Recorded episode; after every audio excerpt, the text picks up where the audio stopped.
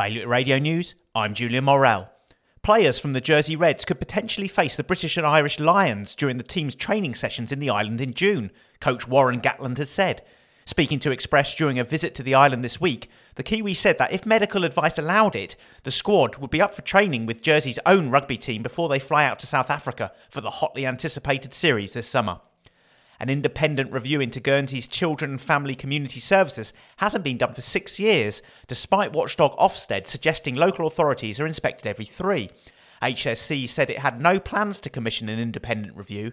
However, Express has spoken to several ex social workers who think that there are clear problems in procedures and management that are letting children and families down.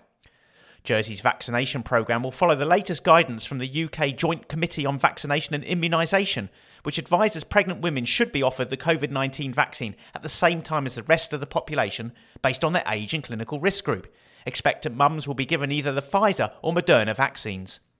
Increasing maximum class sizes in Guernsey from 26 to 28 will be a backward step, according to a teaching union.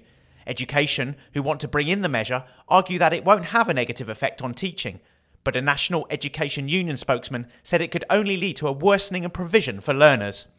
More on all these stories at bailiwickexpress.com. Today's weather cloudy with a risk of an early shower, becoming sunny by mid morning, a top temperature of 13 degrees.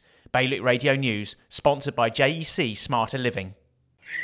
Well, the garden looks good this year, but it would definitely smell better if we got rid of that oil tank. We could fit an air source heat pump in there and have room to spare. I've heard they're very efficient. And one third of our electricity is renewably sourced. No more topping up the oil tank. We'd cut our bills and help the environment too. Let's book a home heating survey before it gets too cold to enjoy outdoors. Islanders are already making the switch to a greener future. To book your home heating survey or to find out more, visit smarterliving.je.